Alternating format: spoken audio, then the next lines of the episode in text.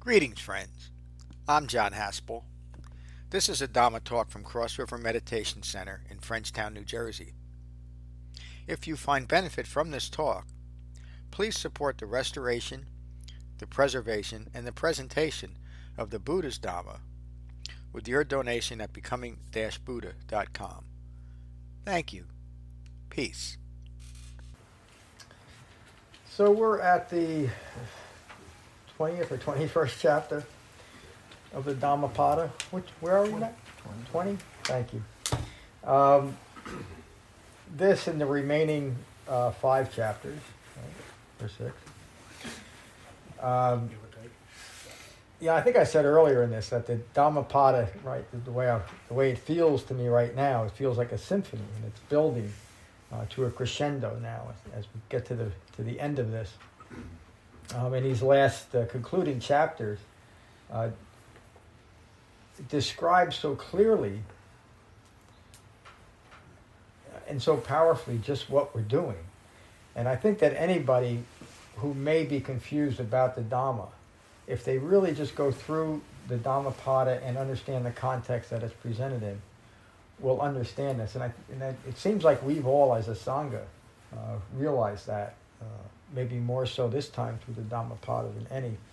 Um, this chapter, the Magga um, the Vagga means about or um, it could be it could be said this is on, and so Magga is the eightfold path. This is about the eightfold path.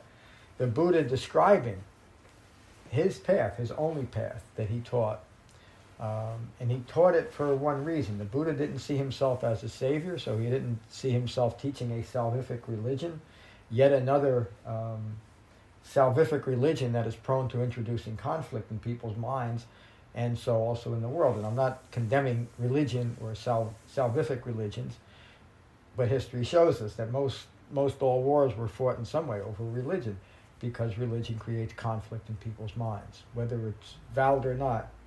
That can't be argued. So the Buddha recognizes too. In his search during his six years of searching for understanding, he came across, studied, and mastered every uh, modern to his time uh, religion recognized that they were all, uh, at best, a distraction from what he was looking for, understanding what it meant to be a human being. And by recognizing and abandoning distraction and conflict, he ended up, remember the Nagara Sutta, realizing this path. And notice how he puts a great emphasis on the foundation of this path, meaning jhana meditation, what we just did. And then think about what we just did. We, we use this um, very simple and very pure meditation technique to do what we did tonight. We came in here, we left our busy lives behind, we sat in seclusion and established concentration to begin our class. The Buddha references that throughout this sutta, throughout this chapter. The Buddha's words of all paths, the Eightfold Path is unsurpassed. So again, remember the setting. The Buddha's teaching probably at this point at least a thousand students, maybe more. It, sometimes you can you can pinpoint uh, the time frame. Uh, this this particular chapter you can't. Um, but he's teaching people who have been practicing all kinds of different paths, like many people today, whether they call it a path or a philosophy or a religion or a lineage, it doesn't matter. But the Buddha is addressing those people, and he's addressing us today of all paths, the Eightfold Path is unsurpassed. Of all truths, the Four Noble Truths are incomparable. And the noblest attainment is dispassion, letting go of all self referential views. The noblest attainment. Why is that? Why is the noblest attainment dispassion? Because it ends clinging to greed, aversion, and deluded thinking. The one who knows is foremost among teachers. There is only one path, the Eightfold Path, the Buddha reiterates. There is no other path for the purification of insight. We know that that is insight into the three marks of existence the impermanence of all things, mentioned in just a moment, the not self characteristics, anatta, and the resulting stress and suffering that comes, that follows from a misunderstanding of self in relation to the impermanent phenomenal world that it lives in. Develop this path and you will abandon ignorance of what I just mentioned. The Eightfold Path is the path leading to the full understanding and cessation of suffering.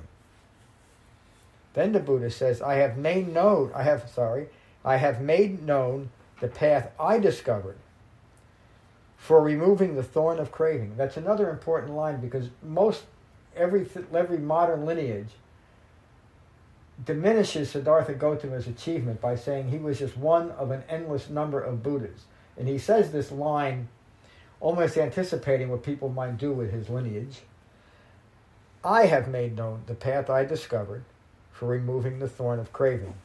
Awakened ones describe the path, but you alone must walk it. Those well concentrated, another reference to, to jhana, those well concentrated who walk this path are released from the bonds of Mara. Mara is always a, a euphemism of, of ignorance.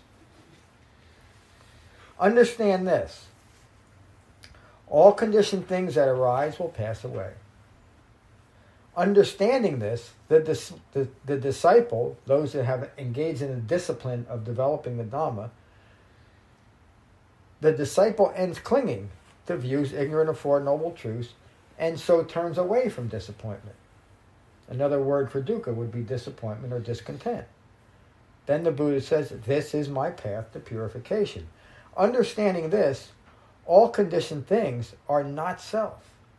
Meaning all the all the um, the fabricated views we've created about ourselves that I'm this, I'm that, I need this, I need that, they're all conditioned and they are not self. That's the, that's the Buddha's teaching on anatta. And notice he's saying he's not saying that there's no such thing as a self. He's simply saying that the views that we are holding of a self do not constitute the reality of a human self. The views are wrong. They're a wrong view. Let go of the views. And so develop the first factor of the Eightfold Path, right view. Through concentration and recognition of wrong views and abandoning those views, then right view is developed. It's just that simple and it's just that direct. Our minds are complicated by conflict and grasping, but the Dhamma itself is simple and direct.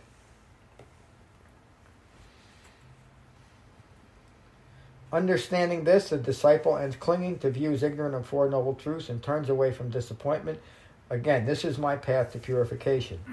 Understand this all conditioned things are disappointing. Understanding this, the, the disciple ends clinging and turns away from disappointment. So how do we know what we're supposed to focus on? Well, what we're not supposed what we're not supposed to focus on, according to the Buddha and according to me, is anything that's disappointing. If you find something in your mind and in your life that's disappointing, abandon it.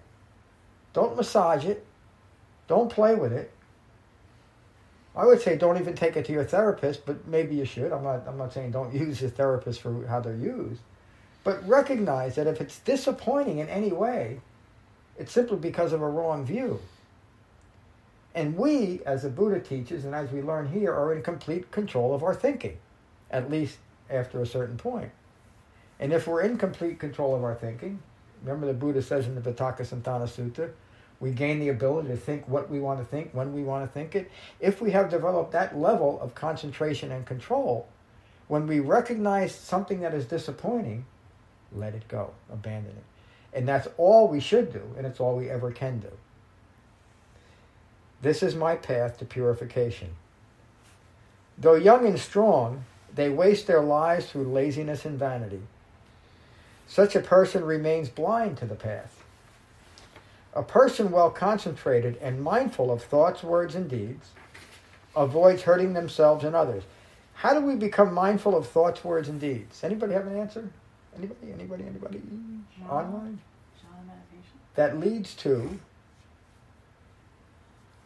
holding in mind. the virtuous factors. Yeah, there it is. A half a star, full star. Yeah. the ver- right speech, right action, and right livelihood are how we come to grips, how we understand what is wrong speech, wrong action, and wrong livelihood. There again, there's nothing left up to, for speculation or for guessing or for getting out of our body yet again to discover. We become mindful of our speech, our actions, and our livelihood that flows from that. And when we find a thought, a word, or a deed that is disappointing or hurtful in any way, what do we do? We simply abandon it. We treat ourselves with great gentleness. We don't judge ourselves harshly. We simply recognize it's a common human occurrence to act in ways that are ignorant of Four Noble Truths, and now we don't have to do that anymore. A person, a person well concentrated and mindful of thoughts, words, and deeds avoids hurting themselves and others. Purifying themselves, themselves through the Eightfold Path, they complete the path taught by this great sage. Again, it's simple and direct, isn't it? Again, imagine the Buddha sitting in front of you, or me, telling you this simple thing. If you want to do what he did, you complete the path. Wisdom rests on jhana. Without jhana, wisdom fades. I have known these two paths, one of progress and one of decline. Again, the Buddha saying, I'm just like you.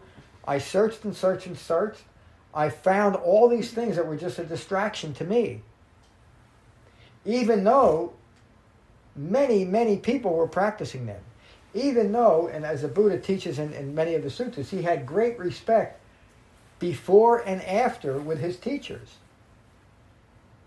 But they weren't for him. He walked both of those paths. One was a path of progress, and one was of decline, a distraction. Develop jhana and increase wisdom. That's what was missing in those other paths. An actual meditation method, even though we studied all the, the uh, major meditation methods of his time, none of them led to jhana. They all led to speculation and grasping after experiences within meditation. We don't do that, do we? We meditate for one reason to deepen concentration so that we can support the refined mindfulness that holds in mind the Eightfold Path, as the Buddha teaches here. So, John, would you say that what was missing in other paths is intention? That's a big part of it. What, what David is talking about is intention or right intention. And right intention counters in the moment the immediate reaction for craving and clinging to what is craved. So the intention to recognize right intention is the intention in this moment in my Dhamma practice to recognize and abandon craving for and clinging to objects and events, including my thoughts, that are, excuse me, ignorant of Four Noble Truths. Is that where you're going? Yeah, just, it seems like the other paths lead to something, but it's not leading to the resolution of the cessation of suffering. That yes. They were based on on a different view. A different So a different view, a different intention, and and none of them included none of the none of the paths that the Buddha studied, and none that I have studied in my lifetime dealt in any way with real concentration for a purpose. Now, some would say that. In fact, I've had discussions with some students about um, the rituals that are common in modern Buddhism, such as re- uh, such as bowing or chanting. That that type of rep- rep- repetition can lead to concentration. It, it can to a certain extent, but it's not the kind. If I do a million or a hundred, I, I once joined a uh, took vows in a practice that teaches that you take your vows, you do your this and that, and then you do 108,000 bows, full prostrations before your actual training can begin. And this is one of the most um, populated modern practices. So I started that because I wanted to I wanted to be a part of this, and I did about seven, and I figured that wasn't for me. That's not for me. But I felt bad about it too because I thought that there was some value in it until I I studied what the Buddha actually taught, and he said that none of that is anything that he taught. So we use this simple method of recognizing that we're distracted by our thoughts or a thought attached to a feeling. I'm describing jhana meditation and the four foundations of mindfulness. We recognize that, that we're distracted in that way, and we simply take a breath. That's jhana meditation. And in the next breath, we might find that we're distracted again. What do we do?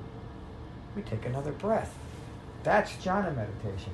And both of those components are jhana meditation. In other words, jhana meditation isn't just being mindful of your breath. I've never been able to do that, and I don't know anybody that's ever been able to do it. And according to what the Buddha teaches, he wasn't able to do it. So the goal of jhana meditation is to not just breathe, like we're often taught. Ah, oh, just breathe. That's the end of it. That's the solution to everything. No.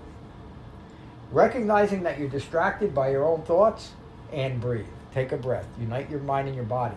And when we do that on our cushion, then we can take it off our cushion. If we don't do it on our cushion, we shouldn't expect to do it off our cushion, should we? Again, the importance of jhana meditation.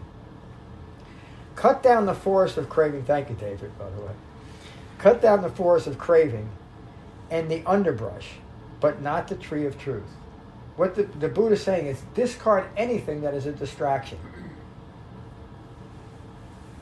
The forest of desire brings fear. Clear cut desire, fear and delusion.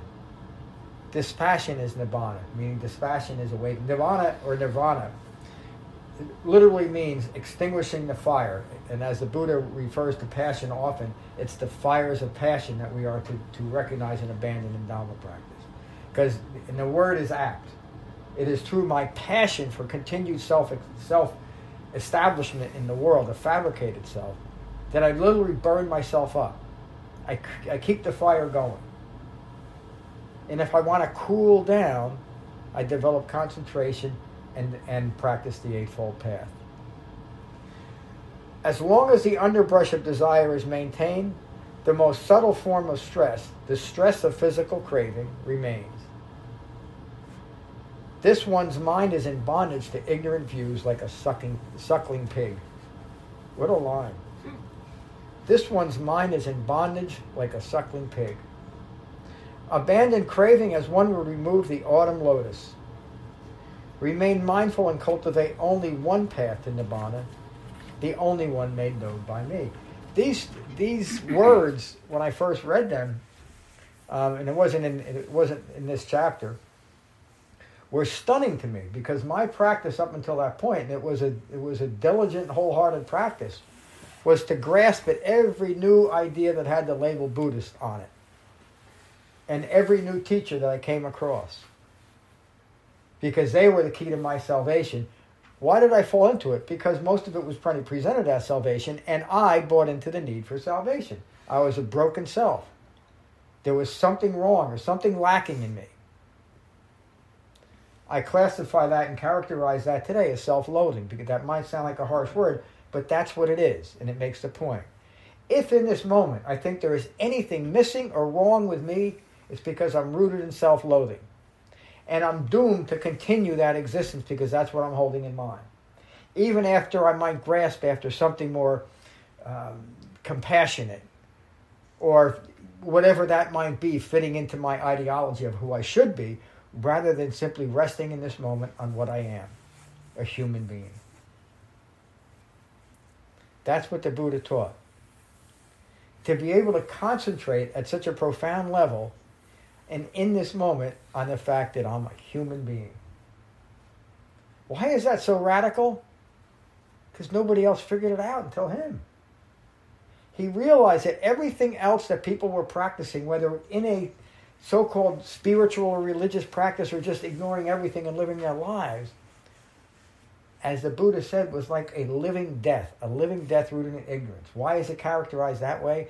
Because we're not living a human life. We're living the fabricated life of who I think I am and that, that person who needs certain things in this moment to be happy or safe or fulfilled or not discontented.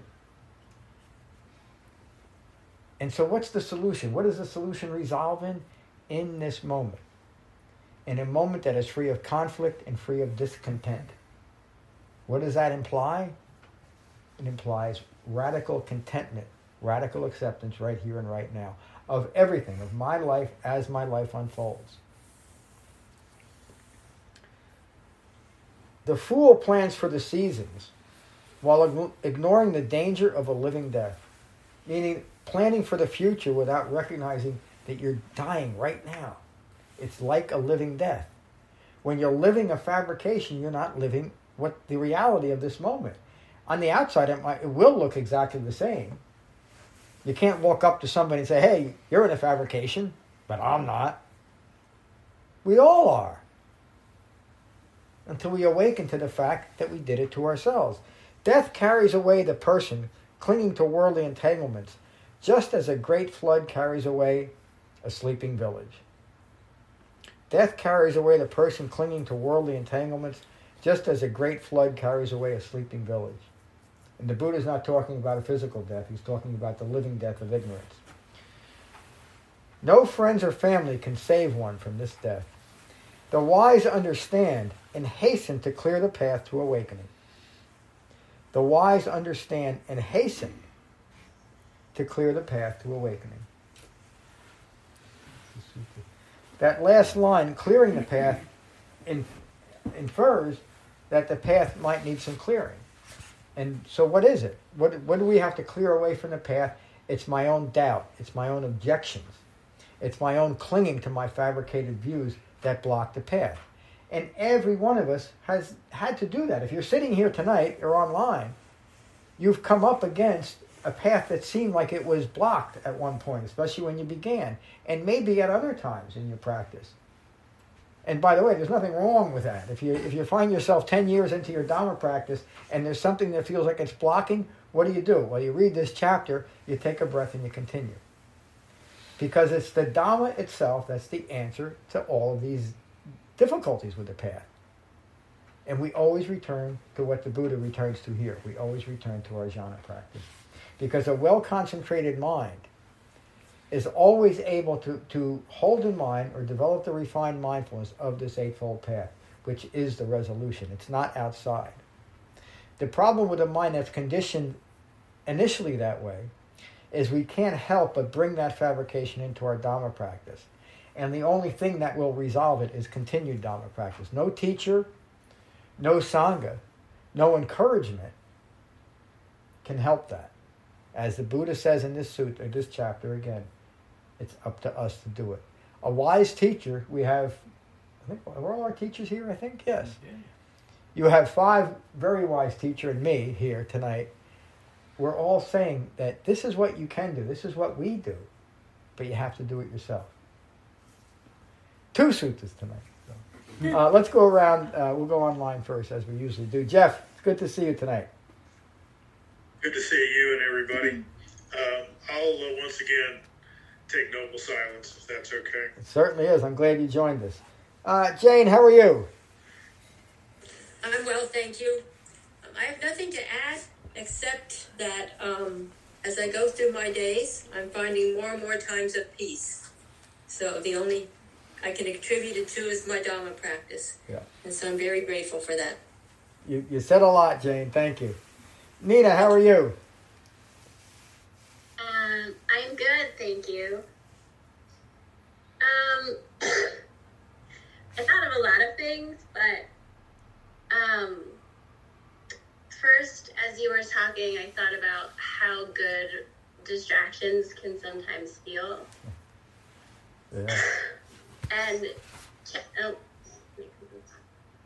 um, and how quickly this practice can um, like fall to the side, especially to a novice. Yep. I'm, I'm feeling my beginnerness.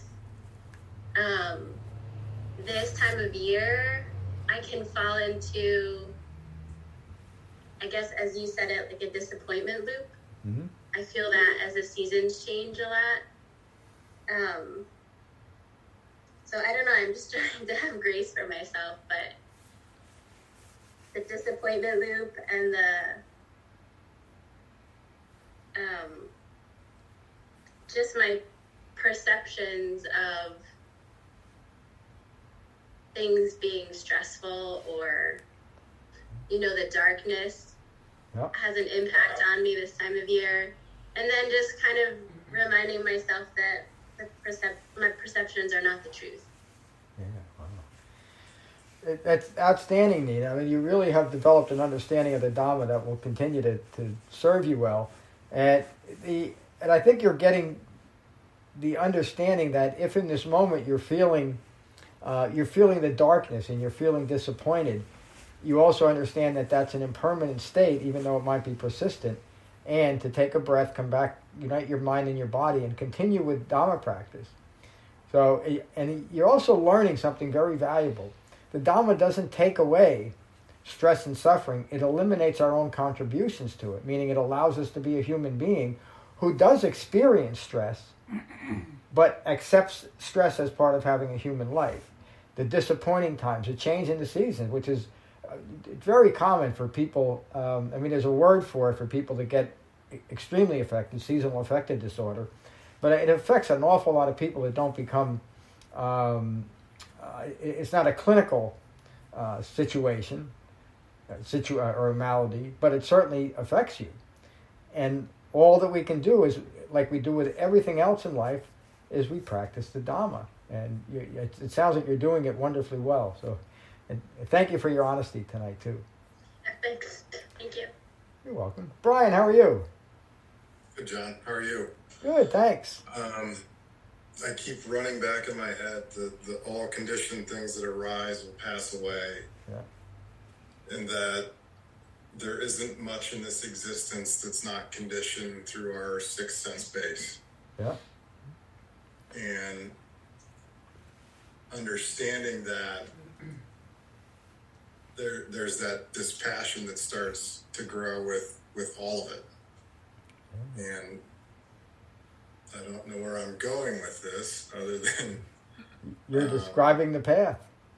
yeah, thank you. Yeah. Um, just seeing that in motion and developing that dispassion, it just, I, I guess, just helps get through the, the darkness, as, as Nina was saying. Yeah. And I would I would bet you're finding much more meaning in things that in the past you you might not even even, know, even noticed in your life. Is that true? Am I putting words in your mouth? You, you broke up a little bit there. What was the first part? That you are finding meaning in things that in the past you might have seemed almost insignificant to you. Yeah, it's, it's almost like it's flipped, right? Like the, Yeah. the little things have become the big things, and the big things are just like, eh. Yeah. You know, it's, it's just, it's an interesting, it's a paradoxical shift. Um, which just in some some way, weird way, makes a whole lot of sense. Yeah. It, we, we, we gain the ability to be at peace with situations and ourselves when we are disappointed, as Nina was describing. We, we, it's okay, you know, this is just part of having a human life. Yeah, yeah, it makes it easier. Yeah. Thank you, Brian. Thank Uh, you. let's start in the back. Brett, how are you? I'm good. Good to be here. Um, thanks for your teaching. There was a, there was a lot in there, and it definitely described the path a lot. And Brian just had talked about. Uh, I thought I could really relate to that, and uh, you know, just um, I guess uh, a feel a, a feeling attached to a thought is what I kind of got out of it. Yeah. And then you know, you get stuck. You get stuck in that loathing, and then you're really it's you're nothing more than you know human being what you were saying, and I think you get, you can kind of get you get stuck there, and for the aggregates and stuff like that, that's where all the, I don't. For me, that's where all the stuff arises. That's Yeah. where that's where it all happens, and where you come back to your breath and realize it's just a feeling. That's it. And you're recognizing the diminishing of that self-loathing, if you will. Yeah, I'm recognizing when I'm. I think when I'm in it and it's just a total block, and it's like you don't really. I don't have to be there. It's just. Uh, Yeah, it's your choice. Yeah, yeah, you can you can it's it's easier to just completely step out of it because I don't identify with those things so much anymore. Uh, you know, of whatever I'm, I'm feeling, uh, you know, not quite not, not as associated with it. So That's it. It's worth the price of admission. yeah, thank you. Thank you, Brett. Dustin, good evening. It's good to see you. Good to see you, Tim. Um, this was my favorite teaching. This was great. Um, every time I come, it feels like a piece of the puzzle falls into place. Yeah. Um, and I realized, because I kept saying, like, what's craving and clinging? Like, how can I, so many things that could be in my mind. Um, and I realized that the main thing that I crave is stress. yeah, that's right. That's what I'm addicted to. And uh, but disappointment is a way to sort of identify that stress. So I really appreciate that in the teaching. That gave me a real foundation to sort of notice when I'm feeling that disappointment that I'm actually creating stress in my mind. Yeah, And I'm I've been doing it my whole life. yeah. We all have it, and it's mm-hmm. and it's not out there. We like to say it's out there. If things would just be different, if that person would be different, if my dog would be different, if my car would be different. Yeah. None of that can be different because it's already what's going on. The only thing that can be different is the way that I see things. I always want everything to be different. Yeah. And it causes so much stress. Yeah. Instead of what you're learning here, was, which is radical acceptance. Yep. And and I, I would bet you're learning the difference between acceptance and approval, correct? That Yes. you don't need to approve of things, you accept them because, for the most mature reason, that's why I say awakening really means full human maturity. We accept what's occurring because it's what's occurring. It feels like growing up. Yeah, it is. Mm-hmm. Absolutely. Yeah, I can't wait till I do it. Thank you, Dustin. Tom, is that you? I'm sorry. Yes, it is me. It's good. Good To, it's good to almost see you. Yes, thank you. It's nice to be here. Um, thank you for the teaching. It, it's just it occurs to me what a, what a what a beautiful, elegant uh, teaching this is, and interesting. You mentioned it's the twentieth lesson that at, at this point come back to something just so simple and Yeah. fundamental as, as uh, John. Yeah. Thank you, Tom. It really is. I mean, it, you know, I, I think I say this about every class I teach too, but it really is remarkable how.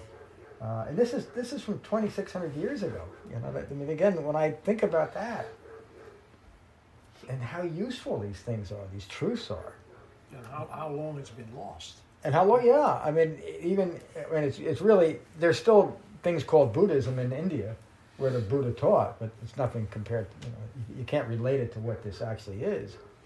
So in effect, what this great man taught is almost lost, but here it is. It's still here. It takes a little bit of digging to find it out.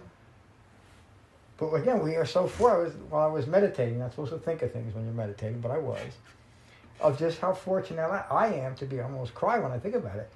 How fortunate I am to be sitting here with this group online and in this room, and have this practice because since I was a little boy, I wanted to understand. I didn't know that I wanted to. I didn't understand that I needed to understand, but that's what I wanted.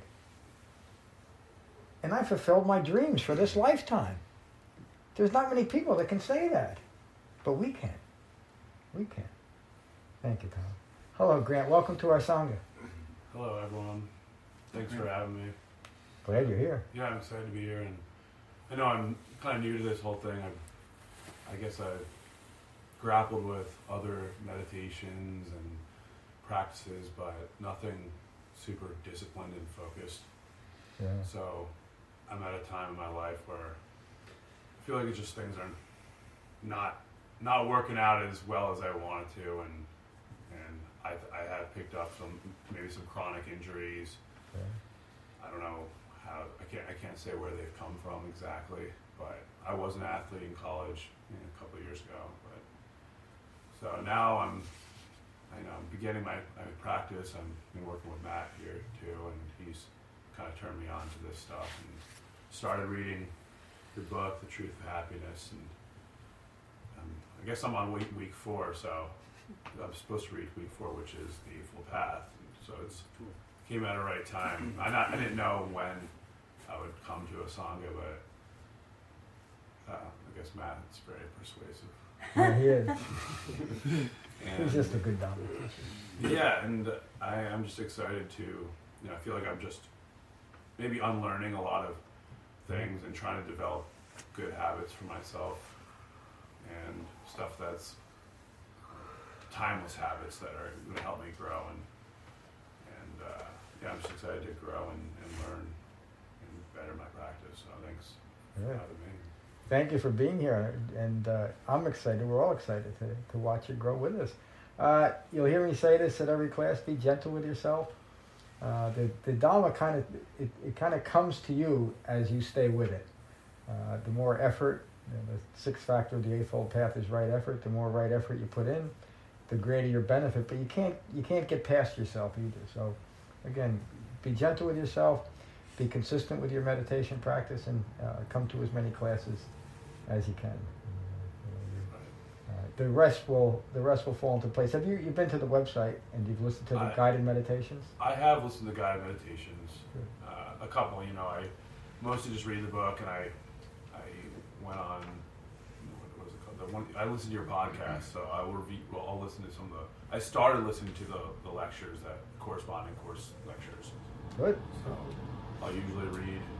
I come in here on Tuesdays, and then I'll start the next chapter, and then at the end of the week I'll I'll do my practices throughout the week. At the end of the week I'll, I'll listen to the lectures and on the podcast too. You know, If you want to interact with me, if you want to send me a weekly or a submission in for each each chapter, just do it, and I'll respond to you as soon as I can. Um, and the other thing, just listen to the to the meditations. Um, five or ten minutes to start out twice a day is important. Uh, you can do that, you're- you're well on your way. Yeah, I started, I guess, once a day, uh, and I'm, I'm picking up yeah, the second session during the day, and then I'm trying to gradually. I start with five minutes. I want to, you know, go go longer, and hopefully, you know, I'm not like you said. I think consistency is the big thing. It is. It is. you'll catch yourself maybe dealing with situations, well, and being, just being a lot easier. I don't know. I get, you know, anyone gets stressed during the day, little things. Yeah. Just take a breath and, you know, realize that it'll pass and Yeah, and- continue on. Start developing that understanding that nothing is personal, even though even though you might be taking it as personal in the moment. It's not.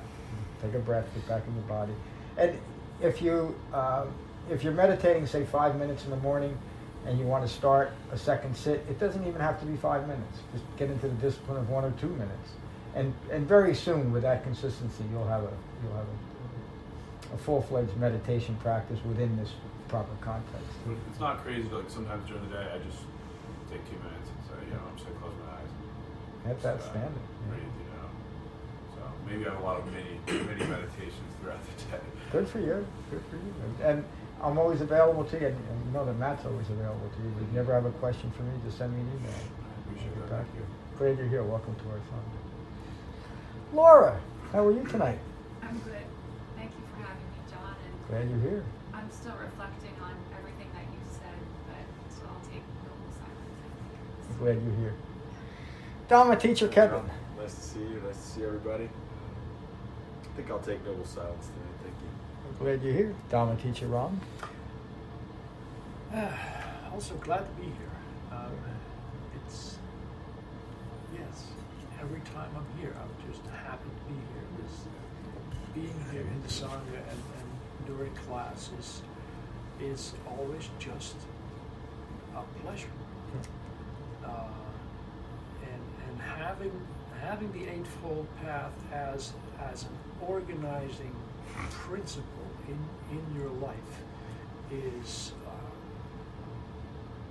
it's just a, a wonderful thing to have found. And I can only say that I'm grateful. Thank you. That's a great way to put it, an organizing principle. Because that really was. We use it to organize our lives in, in skillful ways, don't we? Thank you. Dharma teacher David. We're filthy with Dharma teachers. And the practice and the Eightfold Path allows you to peel away the veil of delusion. And you, you always say, can a deluded mind see that they're delusional? And this is what this practice is for. So Dustin can see to, and have awareness of things arise and be mindful. So it is something to be thankful for. It's uh, something to stick with because you can, as you said, slide back, and you know it takes diligence and you know stick new stick to itness for it to really work. So thank you. Thank you. Wise words. Dharma teacher Jen. Hi, John. Um, so I, the little nugget that I that I honed in on for tonight was turning away from discontent, and that has so much in it because it points out the movement, uh, the constant movement in the mind, and our, our opportunity to choose to move towards discontent or contentment. And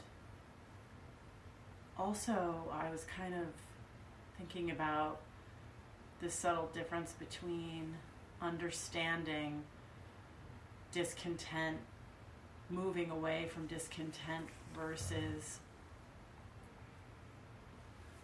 aversion to seeing things clearly. Yeah. Those strings are really subtle. Yeah, and how there's been times in my own practice when I've even I mean even now where it's it's really I'm I'm telling myself that I'm and I'm yeah I'm, I, I get caught in that space. Am I am I turning away from discontent or am I am I you know averse to what's happening. Just because the the this feeling is the same and it's kind of it's sticky sticky in there. Uh-huh. So turning away from discontent sort of helps to clear clarify that if that makes any sense. Yeah, it- makes great sense. And Jen is describing becoming sensitive to your own mind, being able to see these subtle differences that I mean, most human beings would never consider. I mean, if you if you told someone it'd be a good idea to do this, you'd say, "Oh, what are you- "You're out of your mind." but you are out of your mind if you don't do this. If you don't understand this this, this this suppleness, if you don't have the suppleness to understand the subtleties within your own thinking and the framework of the Eightfold Path gives you. It's also what, what Dustin was describing too, seeing that, uh, seeing the things that we create in our own minds. And uh, you know, I just, as I'm saying this, I'm realizing that we've all, we are all talking about in one sense or another, taking responsibility for what we're thinking. Why wouldn't we want to do it? But most people would never even consider that that's a good idea to take control of what you're thinking. In fact, you could say that the world is designed in a way, or especially our modern society, to not pay attention to what you're thinking, to always be grasping after whatever it might be, you know, the next post or the next whatever, whatever the yeah things that we usually use. the answer is let it go Yeah, yeah, and, and and be well concentrated and very gentle with yourself and what's occurring. And, and there you go. You know that leads us to Dharma. Te- Thank you to Dharma teacher Matt. Hey, John. Hey, everybody. Really glad to be here tonight. Um, you know, going around the Zoom room and going around the room here, listening to everybody talk about this Vagga. Um, just really heartened by the right effort that everyone's Mhm. demonstrating in their practice. And, you know, every week I hear people bringing whatever they're working on in their life here. And that's really, um, it's really valuable. It's really valuable for me. It's really valuable for the sangha, and I, I, as I in the listening, I hear it's very valuable for everyone. You know, and we're, like has been said a couple times tonight, we're just really fortunate and grateful to have a space where everybody feels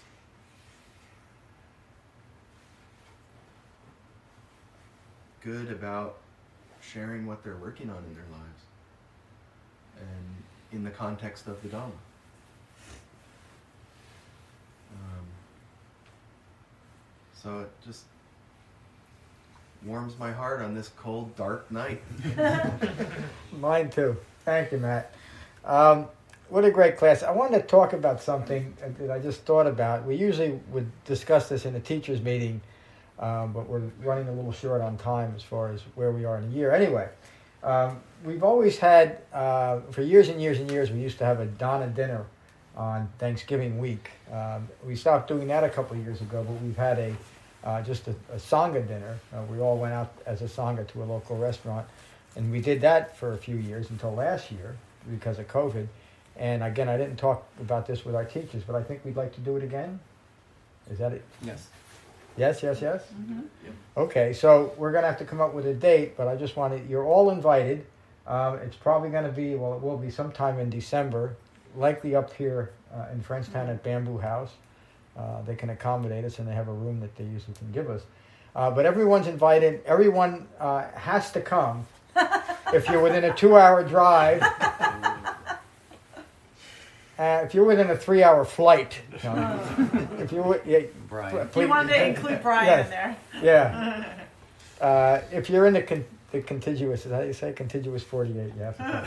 please, please come. I will, I will, we'll discuss it probably through some emails uh, and come up with a date. Uh, but you know, probably the first or second week of December, I would bet that we're going to do that. I'm only a one-hour flight, just FYI. Oh, Yeah, cool. yeah, any, anybody within a one I got an hour extra and room. ten minutes flight. Yeah, there we go. uh, you have to be here for it. So, um, or you won't awaken. Just won't happen. Keep it in mind. Uh, no pressure. No pressure, Brian. no, no, no pressure. But if you do come, awakening is guaranteed. Well, how could I not come then? Well, you haven't heard the cost yet. Cost for awakening can be steep. You get the awakening fortune cookie. Yeah. Oh, I said, let's get serious here. This is serious stuff. We'll finish with metta, the Buddha's words on metta, as we always do. So again, find your relaxed meditative posture. Gently close your eyes, gently close your mouth, and become mindful of the sensation of breathing in your body. And let that mindfulness of your breath unite your mind and your body. And these are the Buddha's words on metta from the Karaniya Metta Sutta. This is what should be done by one who is skilled in goodness and who knows the path of peace. Let them be able and upright, straightforward and gentle in speech, humble and not conceited, contented and easily satisfied, unburdened with duties and frugal in their ways, peaceful and calm and wise and skillful, not proud or demanding in nature. Let them not do the slightest thing that the wise would later reprove. May all beings be at ease. Whatever living beings there may be, whether they are weak or strong, omitting none, the great or the mighty, medium, short, or small, the seen and the unseen, those living near and far away, those born and to be born, may all beings be at ease. Let none deceive another or despise any being in any state. Let none through anger or ill will wish harm upon another. Even as a mother protects with her life her child, her only child, so with a boundless heart should one cherish all living beings. Radiating kindness over the entire world, spreading upwards to the skies and downwards to the depths, outwards and unbounded, freed from hatred and ill will. Whether standing or walking, seated or lying down, free from drowsiness, one should sustain this recollection. This is said to be the sublime abiding. By not holding to fixed views, the pure hearted one, having clarity of vision, being freed from all sense desires, is not born again into this world. Thank you all for a wonderful class tonight. Thank you, Jim. Peace. Thank you for listening. I rely on donations to support the continued restoration, preservation, and presentation of the Buddha's Dhamma. If you find benefit here, please consider a donation at becoming-buddha.com. Thank you. Peace.